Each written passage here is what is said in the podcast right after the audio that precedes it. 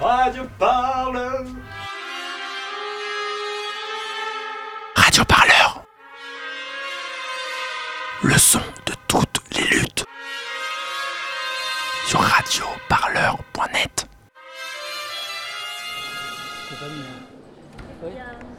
David Dufresne, écrivain et journaliste, il a travaillé trois ans sur cette affaire dite de Tarnac et a rencontré tous les protagonistes de l'affaire. Il a publié en 2012 Tarnac, magasin général, et il a été cité à comparaître comme témoin pendant le procès. Euh, vous avez euh, souligné pendant euh, les débats et pendant votre interrogatoire que tout ce dossier, il est d'une part une cascade de dysfonctionnement, mais aussi d'autre part, c'est un dossier terroriste. Alors est-ce que c'est Bah oui. cohérent ce procès où Ah tout mais le dossier est terroriste et finalement le procès l'est pas Non, mais c'est là, c'est là où c'est euh, où c'est déloyal. Et je parle de déloyauté parce que la justice est quand même normalement le lieu de la loi, du loyal. Et donc ces gens-là sont là parce que pendant euh, huit ans, on les a qualifiés terroristes et on a eu des méthodes antiterroristes sur leur vie. Et on leur dit, bah, finalement, c'est pas pour terrorisme que vous allez être jugé. Mais tout le dossier, il est construit sur le terrorisme. Donc oui, c'est c'est quelque chose de complètement incroyable, mais je dois reconnaître que je suis, euh, je suis étonné que euh, la justice accorde autant de temps à cette affaire, parce que normalement, euh, si c'est juste association de malfaiteurs en correctionnel, c'est deux jours. Donc là, c'est qu'il y a bien une volonté de, de laisser les choses euh, s'expliquer, être dites, et peut-être de rattraper quelque chose. Vous avez trouvé surprenant que le parquet ne vous pose strictement aucune question, d'ailleurs pas seulement à vous, il n'en a posé quasiment aucune pendant tout le déroulé de ce procès. Euh, Est-ce que vous trouvez surprenant qu'il ne vous en pose pas à vous, qui avez travaillé trois ans et qui avez souligné justement à la fois les collusions et puis voilà, des, points d'illégitimité dans euh, cette enquête Non, euh, j'étais pas étonné, mais euh, c'est vrai que je m'étais préparé à ce qu'il y ait des questions du, parquet. J'ai l'impression que le parquet, euh, en ne posant pas de questions, a envie d'abréger l'audience. Je trouve que vis-à-vis de, la présidente, il y a un peu manqué de, pugnacité. Voilà, je trouve que c'est comme si le parquet disait à la présidente c'est vous qui faites le travail et rien que vous.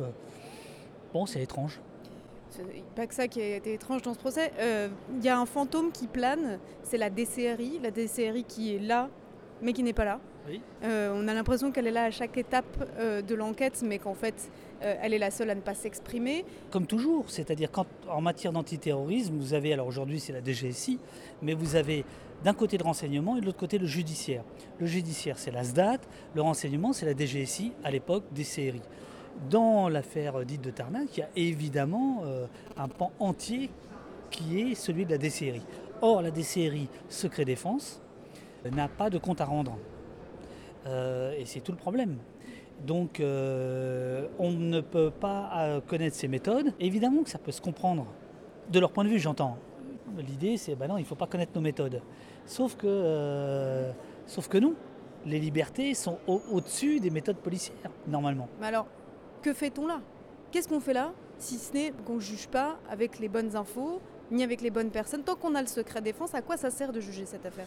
Ah ben, euh, c'est- vous avez raison, c'est le grand paradoxe, c'est-à-dire que ces gens-là travaillent plus ou moins euh, de concert, euh, parfois passent d'un service à l'autre, et donc euh, tout ça n'est pas loyal.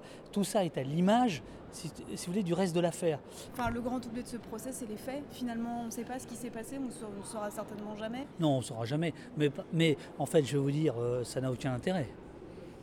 Disons après euh, savoir qui a posé un fer à béton euh, à Duisy, enfin vraiment, euh, entre les, chariots qui sont renversés depuis les ponts, les chasseurs qui tirent sur les rames de TGV, les chasseurs, les gens qui balancent des bagnoles, enfin bon, bref, il y a 4000 euh, incidents qui freinent les trains par an, en tout cas à l'époque. Bon là évidemment il y avait, autre chose. Non en réalité les faits, les faits sont absolument mineurs par rapport euh, l'importance, euh, à la signification de l'histoire. Voilà. One, two, three.